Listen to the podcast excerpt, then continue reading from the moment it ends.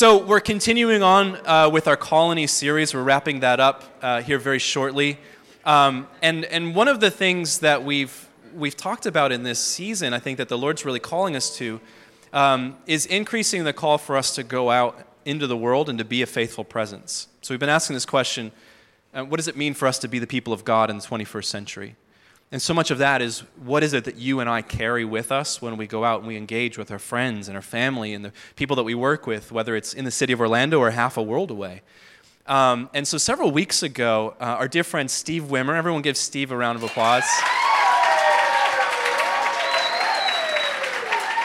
Uh, Steve actually led us on a Saturday morning through um, a discussion on what modern not just evangelism, because I think a lot of times that word comes with these negative connotations, but us really going out and sharing the good news. What does that really look like? And we want to continue to weave that into the culture of our church, that we're evangelistic, that we go out and we share the good news with everything that we say and everything we do. And so um, I just really wanted to, to bring Steve up here to, to give us the word tonight. He's an incredibly uh, solid man of God. He has so many years of following the Lord and um, being faithful to say yes to Him in various areas of ministry. And so um, we've invited Steve to come up and share tonight. So if you guys just want to um, just extend a hand or, or bow your head or whatever you feel comfortable, we're going to pray for Steve. Um, Lord, we know that you equip the willing.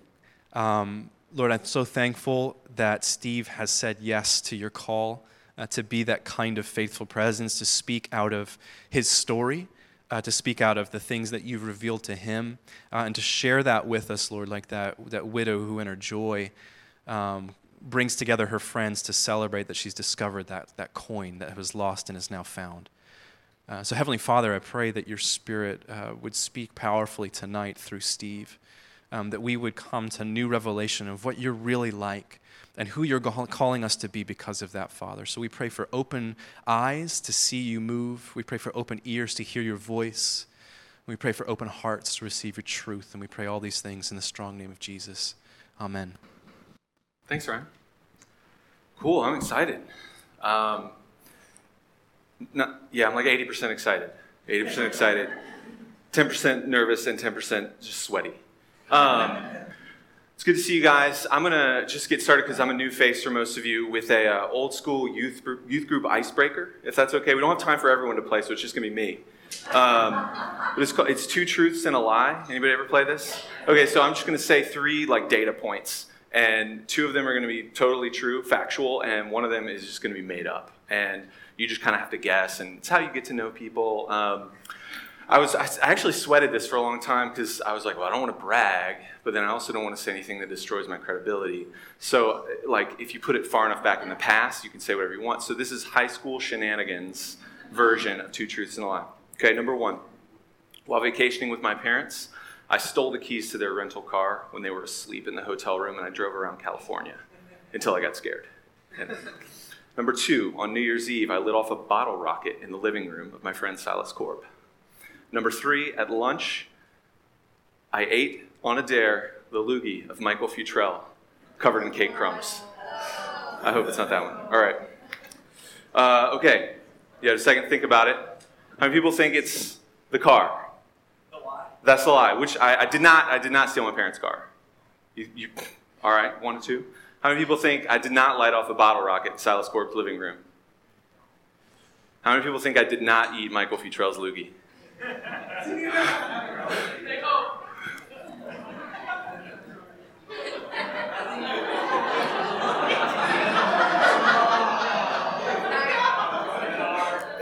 I did not light off a bottle rocket in Silas Gross! Okay. Um, one of the things I like about that game, if you're really good at it, one of the things you, you develop is the ability to tell a half truth. Um, half truths are anchored in reality. They have enough detail, enough data points that they sound convincing. Uh, if you want to trick someone, a half truth is much better than just an all out fabrication.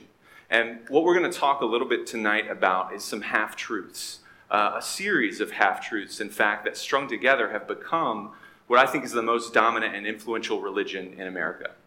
Um, you won't have heard of it, we'll, we'll get into the name of it later, but it, um, it impacts the way we think, it impacts the way we live. For those of us who are Christians, these series of half truths are sort of a filter. They kind of distort the truth coming in and they distort the things coming out, and they just set things off kilter just a little bit. So I want to unpack them, not, not necessarily to say, hey, here's a pile of fake stuff and it's dumb and we're right, um, but more so because I think it's, it's part of our narrative.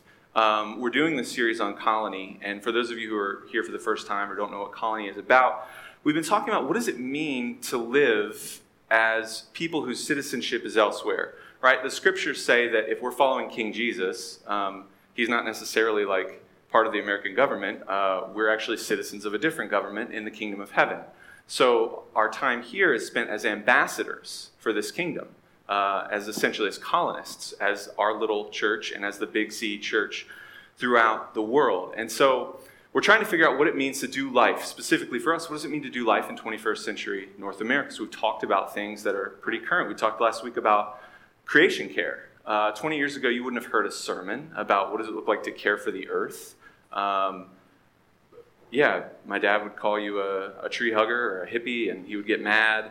Um, and he would mumble about things and, he would go on and talk about something else. We talked about uh, racism, which is a, a, topic that probably needs more airtime in the church, but I'm glad it got some.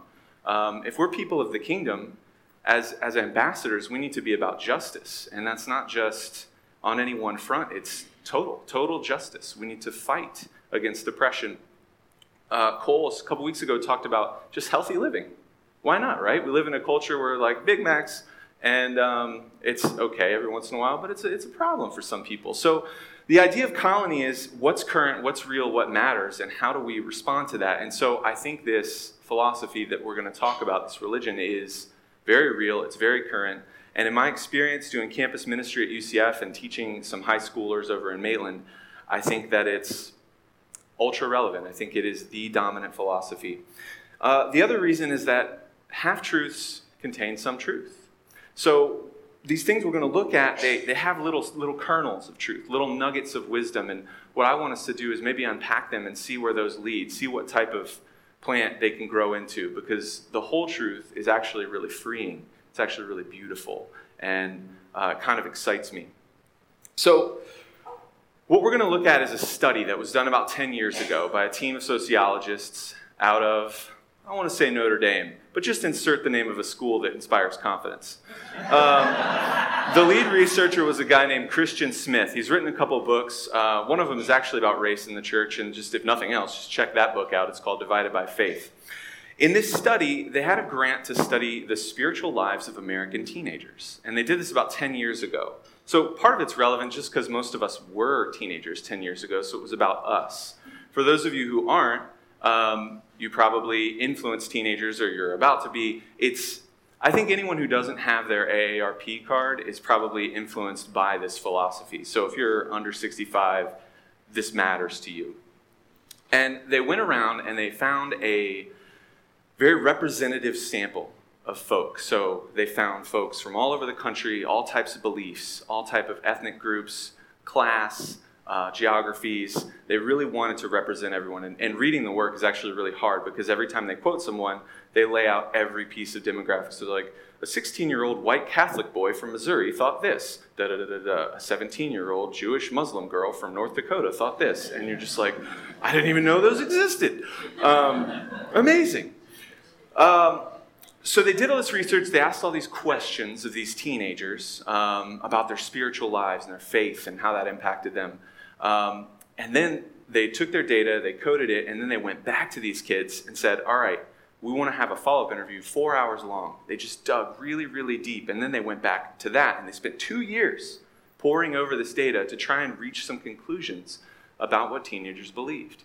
And again, this is relevant for all of us because the teenagers didn't just make it up, they learned it from their parents. So it's, it's a very widespread philosophy.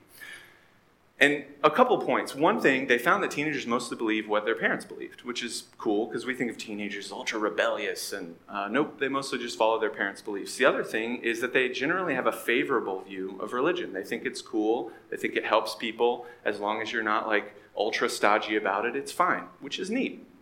Um, their summary conclusion, and what we're going to spend the rest of the time talking about, was that there is a dominant religion in America among teens. Interestingly, it affects people who are Christian, Muslim, Jewish, Buddhist, and even non religious folk. They subscribe to this set of beliefs. Um, it, it's sort of parasitic in that it, it can latch on to all those different belief systems and sort of distort them in its own way. So you don't have anyone going around claiming this. No one has like the holy book of this or whatever, but they called it moralistic therapeutic deism.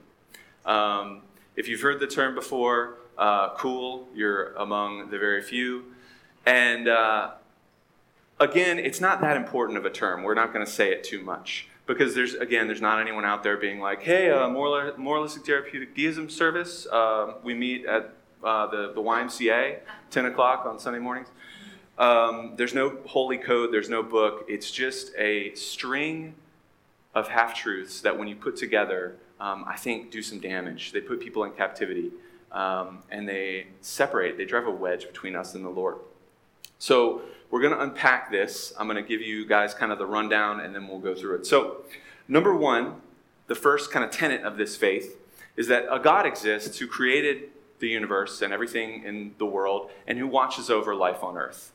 Now, I think that's a pretty mundane way to describe the God of heaven. I think we could do a lot better, but it's the least objectionable among these, so we're just going to let it slide. Um, so God exists, they're on board with that, and the God watches over us. Number two. Number two is that God wants people to be good, nice, fair to each other. And, and that's kind of what's taught in the Bible and most of the world religions. Okay, we're going to circle back to this one. Number three, the main goal of life is to be happy and to feel good about yourself. Number four, God is not necessary to be in your day to day life. You don't really need to deal with God too much, except if you need Him to solve one of your problems. And then number five, good people go to heaven when they die. All right. Now, now this is not like a shocking list. If you were expecting like you need to worship the trees or like sacrifice your children, that's not up there. These, these things are not that objectionable. If you were watching them go by and you kind of thought, uh, I was expecting something a little bit more scandalous. I'm sorry to disappoint you. In fact, you can probably see some similarities to Christian theology. Um, you can see some things that maybe overlap a little bit with what it seems like the Bible teaches. So, wherein lies the problem? I want to suggest that as the stakes go up, it's not so much the similarities that we should be concerned about, but it's the differences. So, um, for example, I got pictures of, of two little carabiners. All right? Uh, 10 years ago, it was really cool to have your keychain uh, carabiner, you have your keys on there. Maybe it's still cool. If you have your carabiner keychain right now, it's still cool. I promise. All right, great. Um, I like not that I read men's fashion forums, but I remember people. Yes, I do. Uh, I, I, like people were talking about like, oh, I, like I used to wear this carabiner, and now I have like a leather key fob. Um, I have seven leather key fobs now. Um, I have zero. I just stick my keys in my pocket and occasionally stab my thigh. Um, anyways, these are pretty similar. Like, uh, if we if we wanted to like get out the whiteboard and, and, write a list of similarity, they're black, they're made of metal, they have a clip, they have a hinge, uh, they're kind of a similar shape. If you zoomed in, I think they both say made in China. And and that's that's all well and good, but I'm no expert in physics, but carabiners are typically supposed to prevent you from falling. And if they don't do that, what happens when you hit the ground is sort of your intestines spring out like a jack in the box and you cease to exist, um, which is not ideal. The stakes are very high with a carabiner when you're climbing. So the similarities are fine. Here's the difference that one is from cheapkeychains.com, literally. And this is from REI, which is one of the nation's leading climbing uh, retailers. This one says not for climbing use, and this one can support, I think, 2,700 pounds. Um, the stakes being high means the differences matter more than the similarities. And that's not to say we should go around and like look for all the differences in all the religions and say you guys suck because you're different. Uh, there's there's plenty of reason to look for similarities and to find points of connection and points of communion with other folks. But when we're looking at that list, that five things from from the researchers' findings, I think it's important to hone in on some of the differences and ask if those are critical differences. Um, and if they're the type of differences that could be um, resulting in falling versus being held up. So, we're going to look into just three of the things. One, this idea of moralism. What does it mean to be moralistic? Part of my problem with this is that they frame moralism as just how you treat another person, how you deal with individuals on a one to one basis. And that's fine. Um, being nice to other people is is not super hard to do. I mean, there's plenty of jerks out there, and, and, there's times when it's super hard to be nice. But in general, like you can you can muster up the ability to be nice to other people, but that can't be the sum of what it means to be a moral creature. Um, if you guys know Jim Wallis, he writes about politics and faith from time to time. He says receipts are moral documents. How you spend your money um, is actually leaving a moral paper trail. And there's another voice in Christianity who's like maybe slightly more authoritative than Jim Wallis, would be Jesus.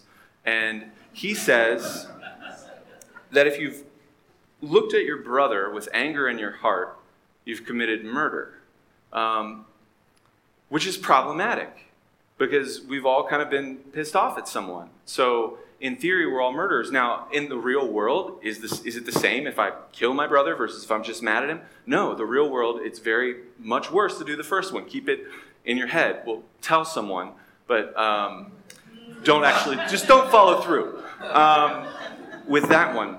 But Jesus is setting it up to say that it, it, it's not so much the moral actions that I care about; those are just symptomatic of a problem in your heart, right? So when we say we've got moralism as our benchmark, it, it, it's just how we treat other people. It's too little, it's too small. It doesn't encompass the whole of morality. The other problem I have with moralism is that when you say, This is my one variable that matters, this is the way that I'm going to think about my relationship with God, you wind up either doing it pretty well and coming off entitled and you think God now owes me something because I have performed his checklist, or you wind up over here um, ashamed because you cannot perform the checklist. Um, and, and as matter, no matter how hard you try, you just are not good enough. Um, that's kind of my story. When I was 12, we had never gone to church. My parents started taking me randomly. I'm not sure why. Um, some may call it providence. Um, and they sent me to this Youth for Christ camp, and I got saved. And I got saved every three years until I was 22 at that Youth for Christ camp. Um, God bless altar calls. Um, and I remember one of these triannual salvations that I had um, was right before I went to. you guys know what I'm talking about. Like you guys all. All right, all right. Who needs to recommit? And like, okay, that's. Um, anyways, I went to college and and I adopted this particular form of moralism that was like Christian moralism, Christianism almost. I was still pretty bad at the moralistic part of it, although there, there was this video they played and it was like telling you to get rid of your CDs. They, they were these round discs that you play music on. Don't worry about it, kids. Um, and, it, and, and, it was like Green Day, no way. And you see this CD flying and it smashes against the wall. And then it's like Counting Crows, your number's up. And another CD and it smashes against the wall. So I had like I had like gotten rid of a bunch of CDs, but I kept like one page in my binder of like the ones I was like, I just can't do it. Um, I was like, I'm not going to watch an already movie, whatever. And, and it was like, I needed to go to all these Christian things, right? That was my that was my moralism. It was how many Christian things can I go to? So I was having quiet times. I was going to church on Sunday. I was going to Bible study two nights a week. I was going to this Friday night Christian campus gathering. We're in New Orleans. Why did they put it on a Friday night? Um, I remember, I, I, just remember looking around and I was like, I know who's supposed to be here. I know the Christians. And if they weren't there, I, honest, I, they might as well have been on Bourbon Street getting hammered, looking at naked girls, pickpocketing, injecting heroin into their eyeballs. I, if you were not there on a Friday night, I just assumed you were lost. Um, you had turned your back on the Lord. And, and it was because the only, the only measurement I had, the only thing that made me feel safe was showing up to these events, showing up to Christian things uh, to my Christian meter enough to feel like I could interact with the Lord. But then in my second life, I was just doing everything wrong, all kinds, all kinds of wrong all the time. And eventually, that just led to this, this place of shame, and we're going to come to that with that uh, the good feels part of moralistic therapeutic deism. I think, just to illustrate this another way, a very common story, one that we hear a lot because it's so deep and so rich in meaning, that um, just does a great job of illustrating moralism is the prodigal son. If, if you guys don't know the tale, there's you know two brothers, and one of them says, "Hey, Dad, I'd like my share of the inheritance." Dad's pretty generous, so he says, "Here you go." The kid goes off; he just blows all the money, while the older brother is kind of hanging out, just doing his thing, uh, agreeing with Dad, doing what he's supposed to do. The younger brother kind of just realizes, you know what, my dad has a lot of hired servants. They uh, kind of have it better than I do right now, eating you know pig food, sitting in the mud. So I'm going to go home and ask my dad if I can just be a hired servant. And there's this scene where the dad sees his son far off and he runs and he hugs him. And the son's about to launch into his little plan about how I'm going to work for you and maybe work off my debt. And there's, it's just not an option. It's just, it's, it's, it's a square circle. It can't happen. Um, it's, it's an impossibility. You, as a son, you cannot be a servant. You're just a son, so come into the house. Um, that's it. Your identity is as a son the end. The older brother's the one with the moralism problem. He's been working away, and, and the dad comes out and he's like, Your brother's back. And um, he's like, I've, I've never done anything wrong. I've done everything you've asked of me, and you've never even given me a goat to celebrate with my friends. Which, by the way, can I get an amen? How many of us would just love a goat to celebrate with our friends? That's all I want, Dad. Um, don't listen to this podcast. Um, anyways, he, he, he feels entitled to the Father's blessing. And not only that, he feels like his brother doesn't deserve it. Um, and we're left wondering, we're left assuming that no reconciliation happened. He felt entitled to the Father's blessing, and he was upset when it was doled out uh, to an unworthy candidate. And so the Father and the Son, who was saved, go inside, and, and that's it. Moralism, guys, it leads to either entitlement and ultimately alienation from God when He doesn't perform for you, or it leads to shame, which also leads to alienation because you can't, you can't go before Him because your shame is so great.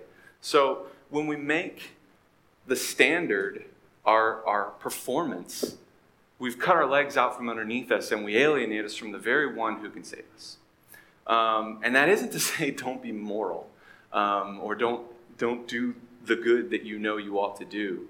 Uh, it's simply to say that if you make that your ticket into the door to see God, your good behavior, it's going to end very poorly for you.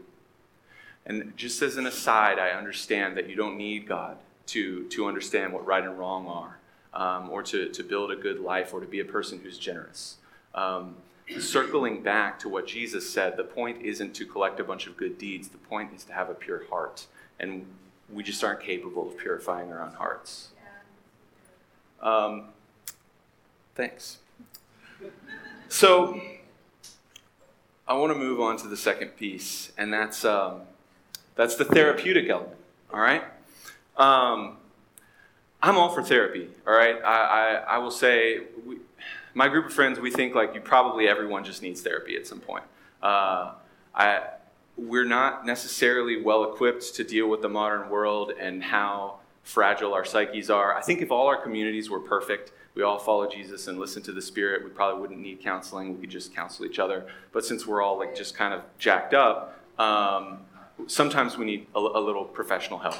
Um, the problem here is that this philosophy, this half truth, elevates a secondary good, a byproduct, I think, of following God to the main thing. It says your goal is to feel good, your goal is to feel self worth. I just don't think you can make that your goal and achieve it. Um, cup your hands full of water and, and, keep it in there for a day. Like you can't, it slips away. W- what we do is we, we try and sub in something that we're good at, we make that our identity, and then we feel okay about ourselves until we do something crappy in that realm or until we realize that our little achievements don't stack up, they're not enough. And if you're wondering, like, if you're wondering, do I sub anything in for my identity? Think about the areas where you judge someone else. Maybe not like out loud, but in your head. Um, so for me, this is uh, like, I'm just gonna, it's just like parenting a little bit, okay? I feel like I'm a pretty good dad. And so when I see stuff like uh, going on, here's why you have to judge people. Sorry. Um, you have to do this. If your identity is wrapped up in something performance wise, you must judge other people when they're different because it's a threat to you. You're like, I'm good at this. They're doing it different. So if that counts, then mine isn't good anymore and it, and it, it kind of tears away at your identity. So you have to belittle the person who is different from you. Otherwise, it's a threat to your identity, it's a threat to your value. So I just, yeah, I'm a, I'm a jerk um, sometimes. And I see, like, I'll just use an example that isn't like someone's like got their little three month old with a bottle full of Mountain Dew, and they're like, and I'm just like, that's bad. Um, that is bad. You could probably say something in that case, but but like I just I just feel this this I have to work really hard. I have to be very intentional to overcome my own biases and my own uh, my own sense of identity, and and just trust that different strokes for different folks is probably a thing. Um, but those little areas where you see something different and you're like, hmm, that's an area where you've attached a part of your identity, a part of your value to performance, to this thing, to the way that you do it. And um, I, it's just a, it's a red flag. Just ask yourself, what would happen if I was terrible at this? What would happen if this disappeared tomorrow? Would I still be the same person? Would I still be okay? Um, the other piece with feeling good, once we realize that no like performance thing can do it, we're left with, well, can I can I give myself self-worth? Can I just say I'm okay? And I think in theory, we, we could maybe. And some people do this temporarily after they've been to some counseling. If you've heard the term positive self talk, it's, it's kind of helpful. But I don't think in the long run we can convince ourselves we're okay. Because you know you, better than anyone else.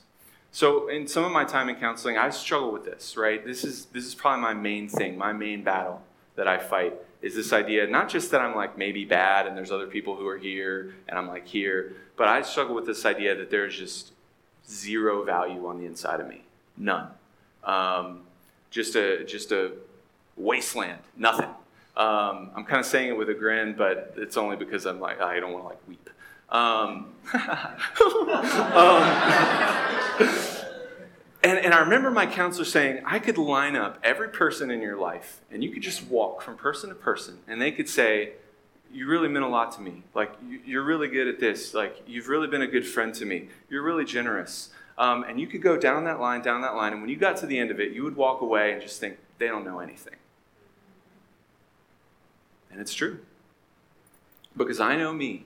I know what goes on in here. I know what goes on in here. So every time you try and validate me, that little lie, that, that little self doubt, that's, that worthlessness is saying, nope, they don't know, they don't know the truth.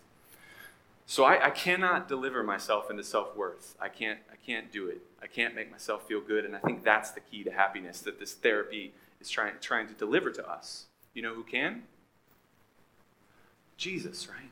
Yeah. Right? Right? Who has the authority and who do we trust enough to look us in the eye and say, I know you, and I, and I know about that thing, and I know about that thing, and you're okay. You're okay. The thing that is you, all of it, all of your thoughts, all of your actions, past, present, future, you're okay. We need that. If we, if we can't hear that, if we don't hear that, we're going to sub things in and sub things in and elevate things to positions of idols, and we're just going to crash and burn and spin out, and it doesn't end well. Uh, it's toilsome, it's weary, hurts us. We end up hurting people in our lives. Um, the, the, the path to self worth is not trying to find something you're really good at and crush it. And it's not just hope to have good feels from your religion. It's to let God look you in the eye and say, You're okay. I like you. I did, I did it on purpose. You're here because of me, and it wasn't a mistake. I've got something for you. Step into it. He'll tell you that. He'll tell you that if you ask him. And that's the only thing. That's the only way you will achieve lasting self worth. It's the only way. So, yes, absolutely. Should our religion be therapeutic? Yes. What does therapy mean? It means healing. We need to heal we have that question Am I worth anything? Am I competent? Am I good at anything? We, we want to know. And the only one who can tell you with any certainty, with any authority, is the Lord. So um, I'm all about it. I'm all about the therapy, but I'm not about making good feeling the end. I'm about making intimacy with God the end. And then guess what comes out of that? The good feeling. This last piece, the last piece is deism.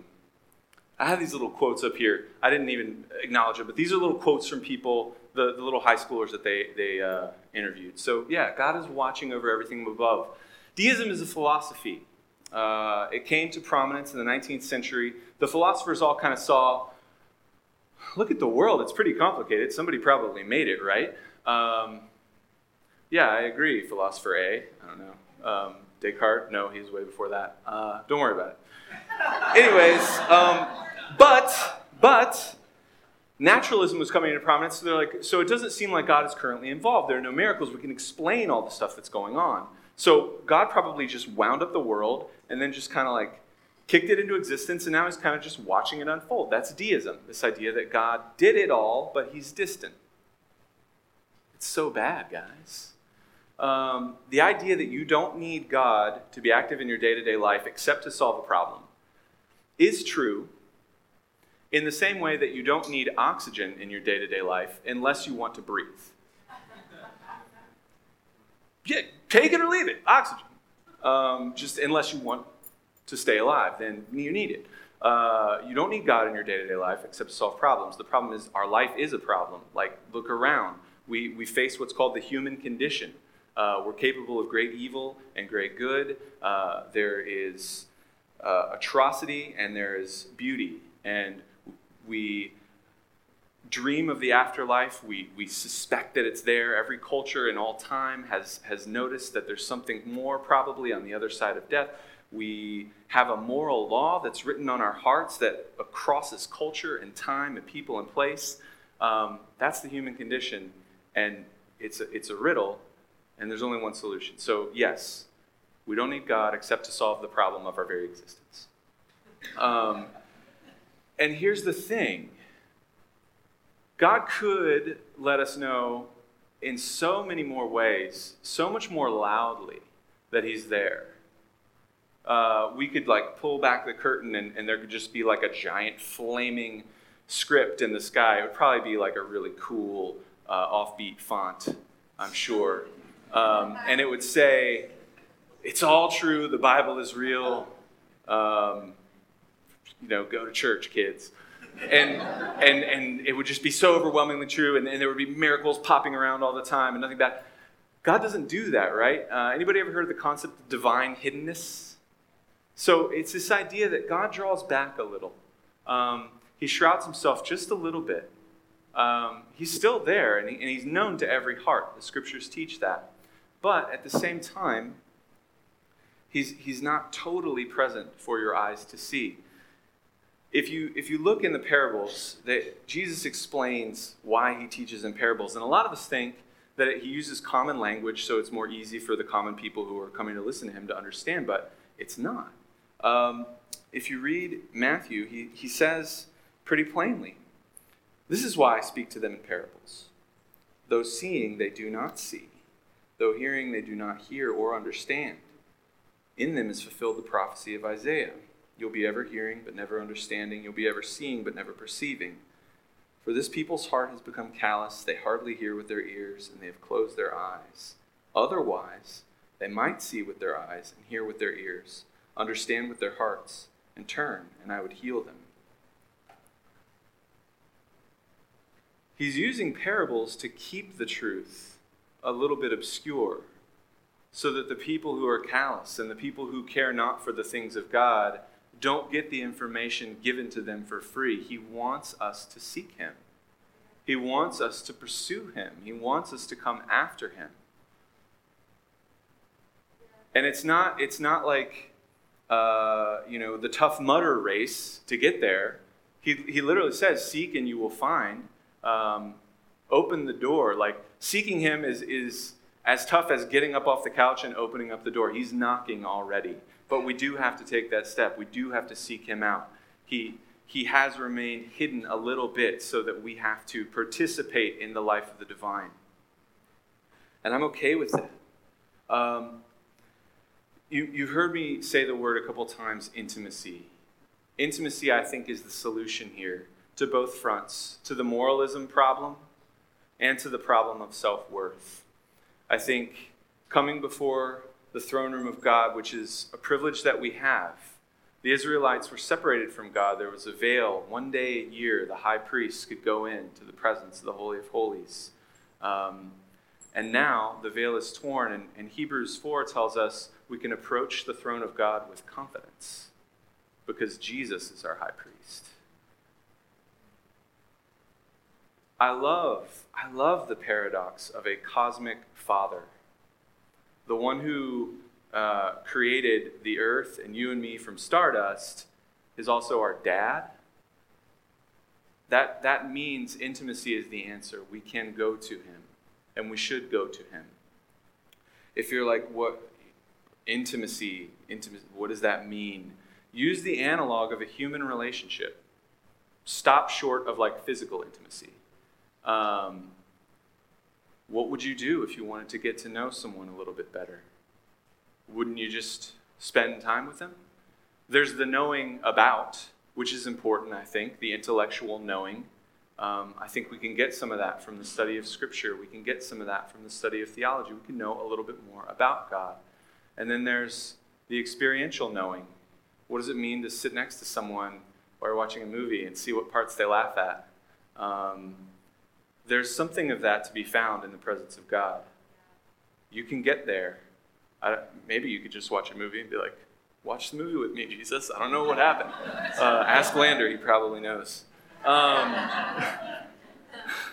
um, but both of those knowings are available to us, and they're the seeds of intimacy. What else do you do with someone that you want to grow more intimate with? Well, for me, I just share. I tell them what's going on, and I, and I try to hide as little as possible. It's, it's somewhat strange because how much about you does God not know? Right? Uh, he's, he's already got it kind of cataloged, but there's something about telling Him voluntarily and intentionally that draws you near to Him uh, he didn't need to ask Adam in the garden where he was, why he was hiding, but he did anyway. Gave Adam the chance to opt in, to tell, to share. And, and those two things combined start to build trust. And trust is the bedrock of a real relationship. Um, now, you might be sitting there thinking, wait, did we just go in this big circle and you basically said to do like basic Christian stuff, uh, like read the Bible and pray? Yes yeah, we don't really graduate to like ninja level Christianity. That's, that's part of it.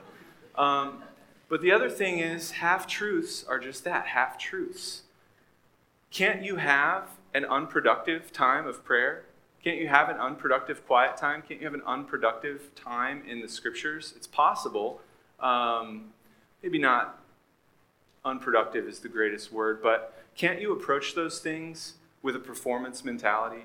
With the idea of like, I need to do this. I need to do my spiritual things so that I can feel a little bit better about my spiritual self. Or I need to do my spiritual things so that God will give me the things I want. Um, there's the half truths, guys. That's, that's it right there. The moralism. The idea of giving, your, getting something from God. That's it right there. So it, it, it's not do or don't do these things or follow this list or don't follow this list. It's can you approach God through the lens of intimacy? Whatever that looks like for you. Can you, can you put on the back burner the idea that I have to do X, Y, and Z for God um, and just say, I want to know you more? I want, I want an answer to the question. I know theologically what it is, but I want to know Am I okay? When you look at me, are you ashamed of me? When you look at me, do you see your son or your daughter? And what do I do after that? So, pursue intimacy, guys. It's, it's the answer to this problem of the age. And, and I really do think that list of half truths, you know someone who's right in it. Maybe you were right in it. I was right in it. Um, and it took, it took intentionality to take these things which are in the subconscious, to, to pull them out, to examine them, and say, they're not the whole truth. It, I'm not just trying to destroy some ideology, I'm just trying to get somewhere real and meaningful, somewhere hopeful and helpful, somewhere where the Lord is.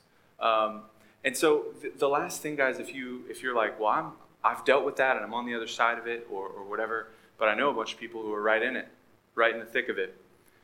What about my friends? This is all I would say to that. Do what the do what the sociological researchers did. Just be curious. Ask your friends, well, what do you believe about God? What, what do you think? Um, how does that look in your in your day-to-day life? That question is gold. People don't mind talking about themselves. Um, when you're interested in, they'll, they'll just kind of tell you. Um, and you can begin to understand their motivation. You can see do they have some sort of moralism going on? Do they have some sort of self worth? Are they trying to fill it up um, in, in, a way? Is it like a leaky bucket and they're just putting accolades or putting their performance here? And have they ever heard God tell them they're okay? And if they haven't, we've got Jesus' example. When he first meets some of his disciples and they say, Where are you staying, Master? He doesn't tell them, he says, Come and see. And you can do the same thing. Say to your friends, Come and see. Come and see the Lord. Come and see what he's done in me. Come and see what he's doing right now among us, among the city, among our church. Yeah. So, I'm going to pray for us, and then uh, we're going to continue on. We're going to worship the Lord. Some songs.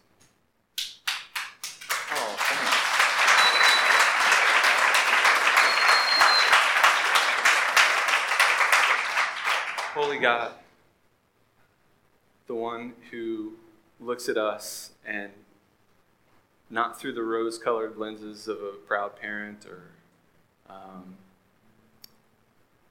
the judging lenses of uh, a boss or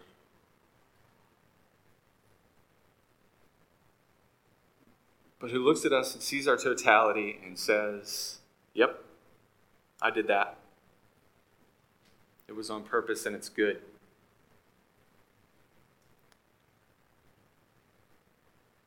Lord, we want more of you. We want to come into your presence. We want to sit at your feet and to know you, to hear you answer the questions of our soul, to have you form us, to have you shape us, so that you would receive glory, so that we could be free to go out and free others. Lord, it's been said that Christians are just beggars telling other beggars where to find bread. And I'm all right with that, Lord. Help us to, to remember that you've called us, you've chosen us, you've renewed our hearts. If they're pure, it's because of you to your glory. Thank you, Jesus. Amen.